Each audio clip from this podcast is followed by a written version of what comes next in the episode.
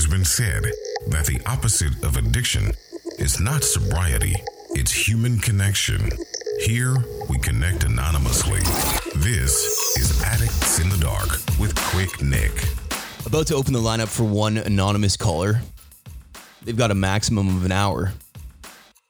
It's caller eight and their story about addiction.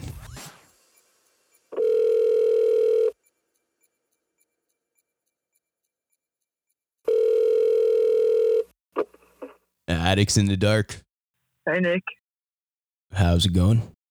Not too bad. Yourself? Not too bad either. So I think you know how this goes. Just don't mention your name and don't tell us exactly where you're from. Gotcha.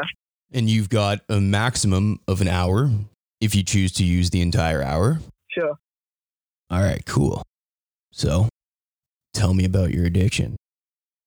Um, cool. So, um, I had a really rough childhood, and um, yeah, I grew up with um, just like abuse, and um, my family was really religious, and we, you know, on the outside, you had a really like perfect to everyone else. It looked like a perfect kind of bubble, a perfect family, but on the inside, it was not that at all. It was pretty pretty abusive on the inside, um, except for one member of my family who was my dad, and he was like my rock, and he was an amazing man.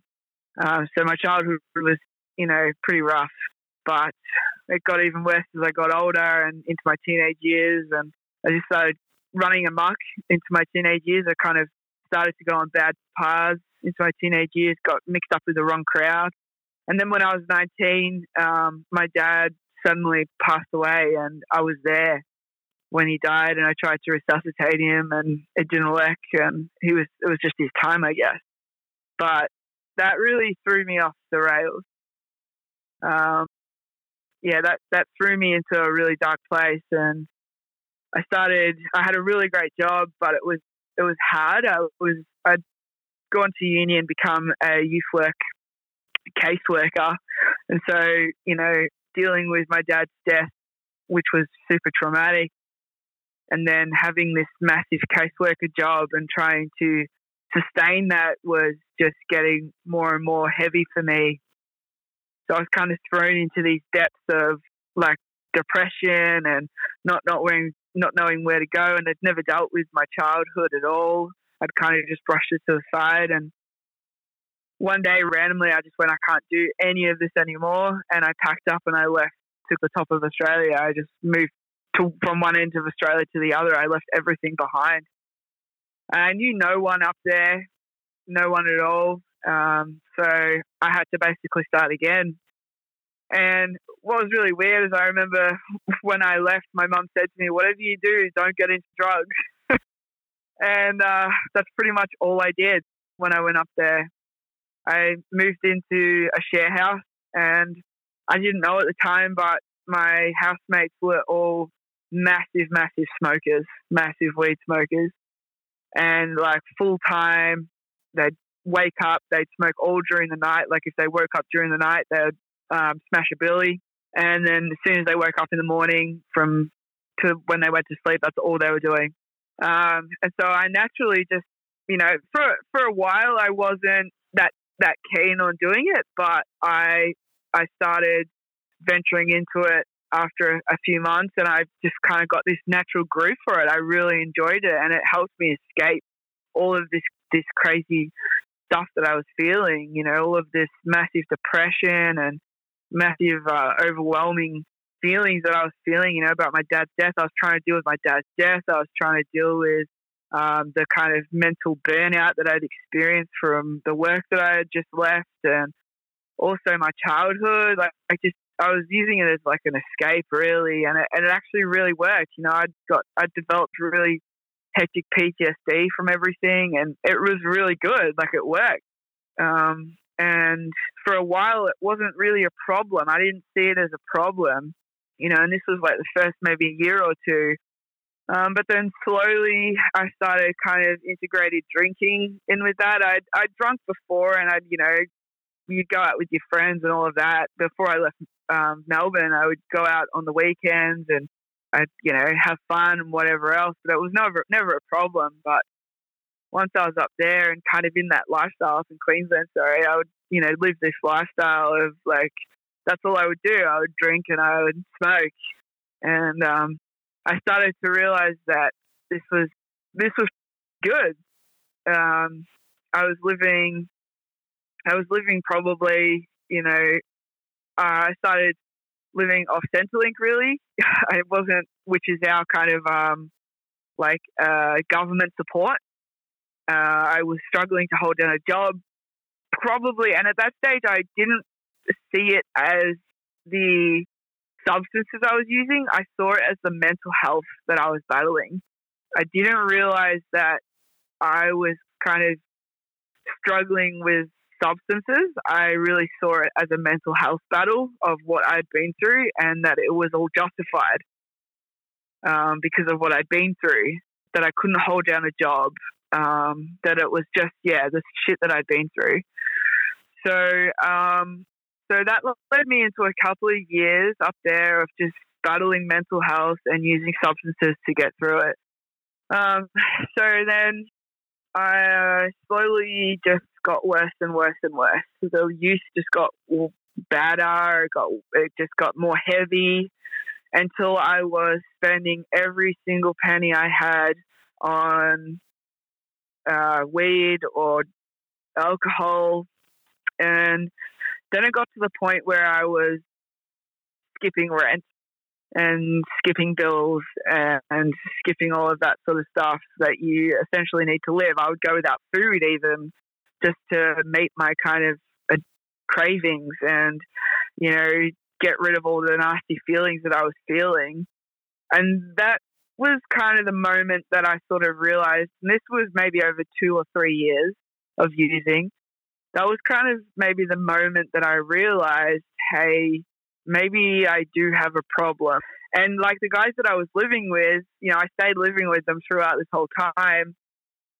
Uh, we would sometimes joke, you know, we would get to the end of like a bag of weed and we would be doing whatever we could to get another bag and we would get it and get home and we would joke and we would go, "Oh, are we drug addicts?" Like, I think we're drug addicts, and we would joke about that. Like, we would we thought it was funny and we thought it was lighthearted and nothing, you know, kind of bad about it. And and but then on the deep down, I would go into my room or something like that, and I would be like reflecting on that. I'd be like, "Oh man, I am a drug addict. Like, I've got a problem." And um, I eventually, you know, after kind of a while. I would I eventually got to the doctor and got some mental health support, but I never stopped using. But I got some mental health support and got a little bit further on with my life, you know, kind of in terms of feeling a bit better mentally, but always having this like addiction alongside of me. Like everywhere I would journey in life, everywhere I'd go, everywhere I walked, everything I did, I had this addiction right beside me, and I was living this kind of like almost two lives of like, and maybe being a functioning addict at this time because I got a job up in Queensland, and I was, you know, I'm I'm a horticulturalist now, and I this is where my horticulture journey started, like with plants and everything. I got a job on a farm, and I really loved it. So it kind of brought me back to life a little bit, and um, I started paying my bills properly again. I started doing all this stuff, but I always, always, always would smoke when I get home. Like it was the first thing I did. I would walk through the door. In fact, I would park my car, rush up to the front door, get inside, and as soon as I could, I would smash a billy. And then that night, you know, there was always a six pack of beers or a slab of beers in my house, and I would always start drinking as soon as I got in inside and um, again just had this like addiction right beside me and that went on for maybe a year and then i started getting really sick like physically sick. My gut was starting to like malfunction on me and i just started like vomiting all the time. And i didn't know what was wrong with me. And i ended up in hospital one day you know because one morning i woke up it was like five o'clock in the morning and I woke up and I could not stop vomiting. Like every five minutes was just I was profusely vomiting, and my housemates were uh, actually visiting some friends in Melbourne, and I was by myself, and I didn't know what to do, so I called an ambulance, and because I just could not stop vomiting, and I felt like I was about to die, really. And I called an ambulance, and they took me in, and they, I of course didn't disclose to them what I was doing in my spare time, and they just kind of had me in observation. They shot me up with some uh, anti-nausea meds and hydration, and they sent me home. But of course, what did I do? When I, as soon as I got home, I was craving weed and craving booze, so I just had a sesh and got on uh, got on the beers, and you know didn't even think twice about it. And from then on, I just kept getting worse and worse in terms of my physical health. I just kept getting more sick and uh, I actually had to have my appendix out. They got infected real bad, and I just kept having all of these things go wrong with my body to the point where I actually got so sick that I had to quit my job. And um, still, this whole time, had this addiction riding straight alongside me, was still using profusely. And then I had to quit my job. So again, my rent wasn't getting paid because I would buy the weed and buy the booze first my bills weren't getting paid. And so then my mom realized because I was asking her for money all the time, she realized that something more than just my health was going wrong. And so she actually came up to Queensland she packed my shit and she moved it back down to Melbourne. And she got me some really good medical care, but the whole time she didn't know what was going on really, like the deeper issues of my addiction. And um, I lived with her for a little bit to try and get my health back on track. And I got to a really low point with my health. You know, my heart actually gave up. I went into heart failure. Um, turns out I have a pretty nasty heart condition just because of what I put my body through. And I ended up having two major heart operations in one year. And um, during this time, I uh, I met my girlfriend who's my current girlfriend, but I met her during this whole thing. Uh, she, I sort of straight up disclosed to her that I smoked weed, but I never, and that I drank alcohol, as most people do, you know, it's no biggie. But I never told her that, um, I never told her that it was as bad as it was. Like, I never disclosed to her that it was actually an addiction.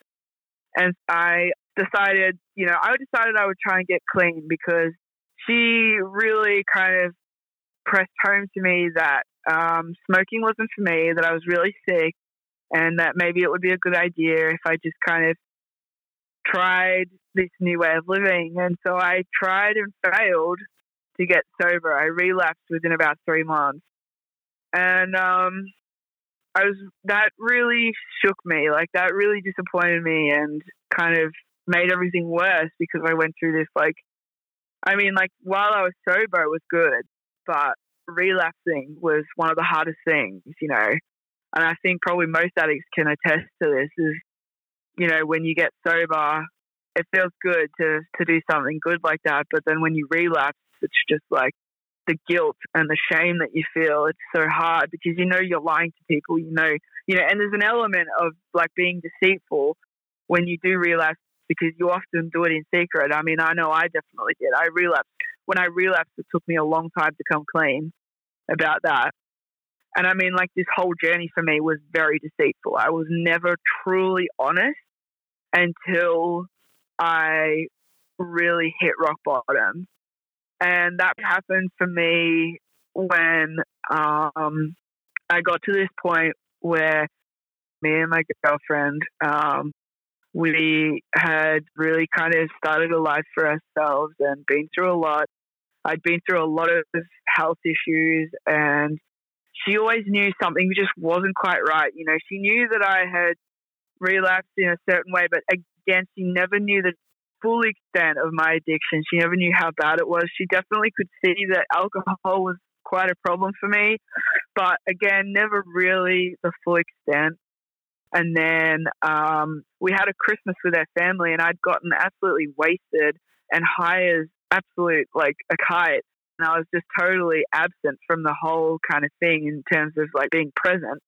um, and she she that was a real breaking point for her. And we went out with our family that day to go jet skiing, and I was on the jet ski, and you know she went through my phone and found all of my like contacts with my like drug dealers and stuff like that, and she saw all the messages and realized that I was picking up just about every day, and um, you know, not to mention all the drinking and going out for drinks and kind of you know mucking around with girls when I was drinking and just this full on problem. And that was when shit really hit the fan for us. And you know, she she left me after that, and um, I went through a really bad patch after she left me, and I basically tried to kill myself with with drugs, and I started trying every drug under the sun, and um, and I was using oxycodone.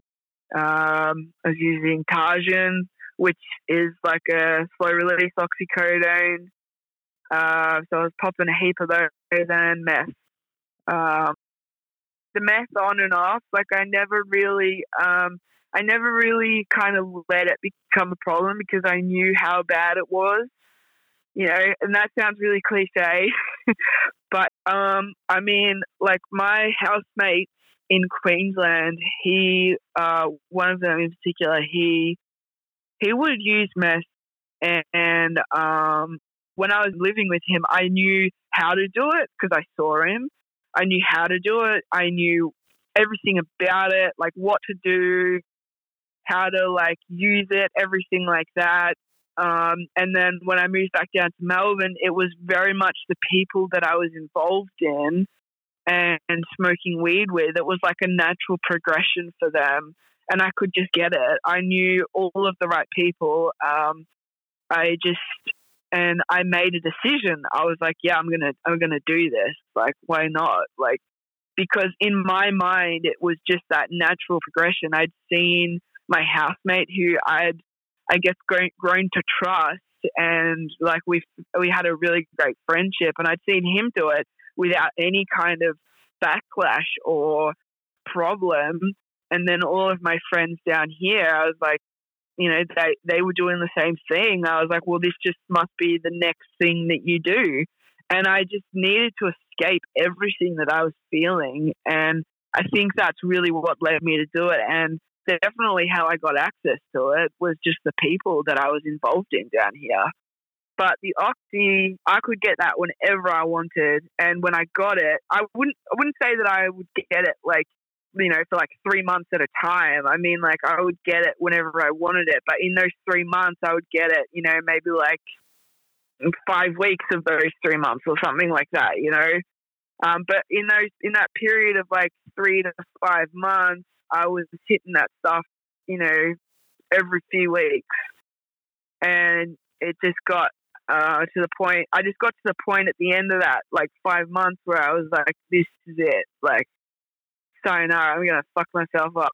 And, um, and I ended up overdosing on a whole bunch of drugs that I was on and woke up in a hospital bed. And my doctor said to me, my whole family was there crying their eyes out. I woke up with my whole family around me, crying their eyes out. And my doctor said to me, I don't know what you're doing to yourself, son, but if you keep doing this, you're going to kill yourself. And it was right then that I realized I have to stop this. Uh, this is it. I have to stop this. And I, you know, I hadn't seen my girlfriend or spoken to her in months and I missed her so much. Like she was the love of my life. And uh, I decided that was it. So I came clean to everyone. I told them everything. And uh, my mom was so upset. She was just heartbroken. Um, and just going through that, you know, telling my family everything was just heartbreaking. Despite everything that they'd put me through as a child, you know, I felt like I needed to just be honest and so I took myself to Narcotics Anonymous, um, and that started off a journey of sobriety. And then I ended up going and taking myself to rehab for three weeks. And um, that's where I really got clean. I got clean in those three weeks, and that was two and a half years ago, and I've never really looked back. Um, I've actually since gotten back with my girlfriend, you know, since being sober. And we've been living together now for a year. And um, that was probably the most uh, healing thing for me. My relationship with my family is very uh, is very much stable now. You know, I've I've got a I've got a job, a full time job that I've held, and I haven't held down a job. I've had this job for a year. I haven't held down a job for a year since I left that job as a caseworker and youth worker back when my dad died. So this has been like, and my dad died in 2013. So this has been nearly a 10 year journey for me of, um, you know, an eight year journey of addiction and recovery. Um, and in the end, you're in a lot of ways really fortunate because for addicts and the people who love them, relationships can be especially devastating. The manipulations, guilt, and the destruction of relationships and the breakage of people in general.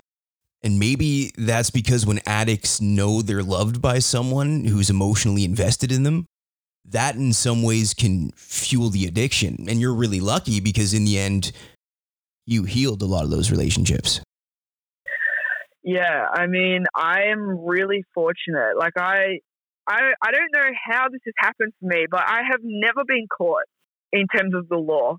I never ever experienced a, and I feel very lucky about that in terms of that never ruining my life in that way because, you know, Australia is so criminalized. Um, even, you know, even, even now when weed is uh, legalized, if you don't have a uh, prescription or some kind of medical documentation that says you can have that exact specific amount that you have on you, or those, you know, you're allowed to have, you're allowed to legally grow two plants in Australia in pots. If you don't have the exact documentation from the exact right person, that's it. Like you're going to court, you're going to jail. Like it's it's so criminalized over here and it could have been so easy for me to have my life completely ruined or furthermore ruined by, you know, being uh, deemed one of those criminals. And that's never happened for me. Um, you know, even those times that I ended up in hospital and they knew what was in my system because, you know, I've had so many blood tests. They knew everything that was in my system. I mean, the one real saving grace of that is that in Australia, if you're there to get medical care, they can't call the cops unless you're being aggressive or um, unless you're treating the staff of the hospital poorly. You know, that's the only time they're legally allowed to call the cops is when you're uh, being, you know, aggressive towards the staff because of what's in your system. So, um, yeah, I'm really fortunate in that way that I haven't been penalized legally for what I've done. I'm very blessed in this, in that I have been able to reform my relationships with my family and my friends and my girlfriend. You know, I I managed. You know, my girlfriend and I worked really hard, but we we got it back, and we're okay. And you know, I know I know a lot of people who have lost a lot, and it's gut wrenching to hear those stories but um, nobody is below. Nobody is is ever that bad that they can't get that back if they are willing to do something about it for themselves. And I think that's where it all starts is you have to do it for yourself. You know, like when I went to rehab, I took myself to rehab. I paid for it myself. I did I did myself. I actually didn't tell anyone I was going to rehab. I just went. And that's, I believe, the only reason it worked for me is because I did it. I went. It was my choice, and I paid for it, and it, you know, I did it. So um, now, based on your narrative and everything that you've told me and the things that you've really stressed so far, would it be fair to say that you think smoking weed was more destructive on your life than smoking meth? Yes, Yes, absolutely. Absolutely. Spot on. You've really hit the nail on the head. I mean, I firmly believe cannabis is one of the most dangerous drugs out there. And this is why I believe that because there is no fear of overdose. So people smoke and smoke and smoke until it gets out of control in a lot of people's cases. And it is socialized. And you hit the nail on the head when you said that. Smoking weed affected my life in such a detrimental way, way more than when I smoked meth. Way more. Hit the nail on the head. Despite that, and everything you've been through, you do sound really happy. Thank you. I uh, I really appreciate what you're doing and what you're about. I think you're unique, and uh, something I really love is listening to podcasts just in general. But I think I I really get a lot out of listening to stories, of, you know, that relate to me about addiction or recovery or anything like that, and I uh, uh, I think this is this is awesome, man. I really I really love what you're doing. Marijuana has been rightfully so praised for its medicinal purposes. And that's what may make it hard for some to spot that they're abusing it. A substance abuse problem can be defined by having disruptions in psychological functioning. That doesn't mean you'll necessarily have disruptions in occupational functioning, personal relationships, personal interactions. Most often, all of those things are disrupted, but if they are, most of the things that were lost along the way can be salvaged. Much like this caller did. I'm Quick Nick. Thanks for listening. If you want to anonymously tell your story about addiction, find Addicts in the Dark on Instagram.